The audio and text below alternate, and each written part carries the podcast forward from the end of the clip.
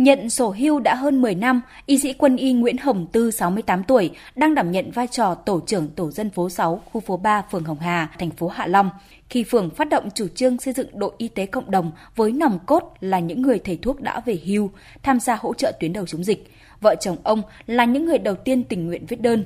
Với chất lính trong người, ông Nguyễn Hồng Tư mong muốn góp phần sức lực của mình trong cuộc chiến với dịch bệnh COVID-19 thì tuổi trẻ thì chúng tôi sẽ xung phong lên đường đánh đánh Mỹ. Bây giờ tình hình dịch bệnh xảy ra thì chúng tôi còn một chút sức khỏe, còn một chút nghề nghiệp của ngành y thì chúng tôi sẵn sàng phục vụ.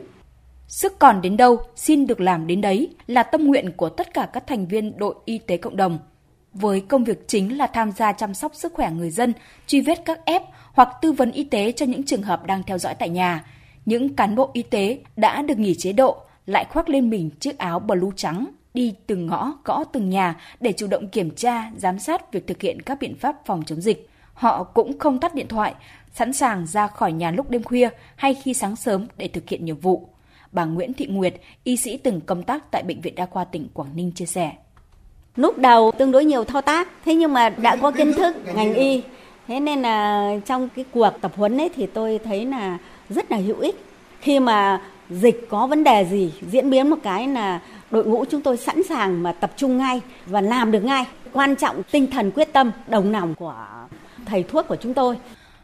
Hơn một năm qua, những thời điểm xuất hiện ca bệnh tại Quảng Ninh thì chính đội ngũ này đã là nòng cốt cùng lực lượng công an khu vực tham gia truy vết, nắm di biến động dân cư trên địa bàn, chia sẻ những gánh nặng cho lực lượng tuyến đầu trong thời điểm dịch bệnh diễn biến phức tạp. Chị Vũ Thị Tuyết Mai, Chủ tịch Hội Liên hiệp Phụ nữ phường Hồng Hà, thành phố Hạ Long cũng là người có sáng kiến xây dựng đội y tế cộng đồng cho biết. Kể từ khi dịch bệnh bùng phát lần thứ nhất, cán bộ ngành y tế đã nghỉ hưu tham gia khám bệnh, sàng lọc để đo thân nhiệt cho hơn 6.000 hộ dân trên 9 khu phố trên địa bàn phường và mang cái sự lan tỏa cái tinh thần trách nhiệm với cộng đồng ờ, trong công tác phòng chống dịch. Với tấm lòng lương y như từ mẫu thì các thành viên trong đội cũng đã cùng với hệ thống chính trị ờ, chính quyền địa phương ờ, đã đạt được những kết quả nhất định trong cái công tác phòng chống dịch. Với quyết tâm cao nhất không để dịch bệnh lây lan trên địa bàn trong cái đợt dịch bùng phát. Ông Nguyễn Trọng Diện, Giám đốc Sở Y tế tỉnh Quảng Ninh cũng cho biết, Sở đang phối hợp với các địa phương giả soát danh sách những thầy thuốc về hưu, những em học sinh, sinh viên ngành y, đội ngũ y tế tư nhân để đào tạo họ tham gia công tác phòng chống dịch COVID-19. Chúng tôi đã lên chương trình ờ, đào tạo thêm cho các cái lực lượng này, mời các cái chuyên gia để hỗ trợ đào tạo sớm, đào tạo nhanh để những đối tượng này gánh vác cho những cái bệnh nhân nhẹ, bệnh nhân triệu chứng vừa. Còn hệ thống y tế chúng ta đang thực hiện đây sẽ gánh vác những cái bệnh nhân nặng hơn để đảm bảo là hệ thống y tế không bị quá tải, không bị động.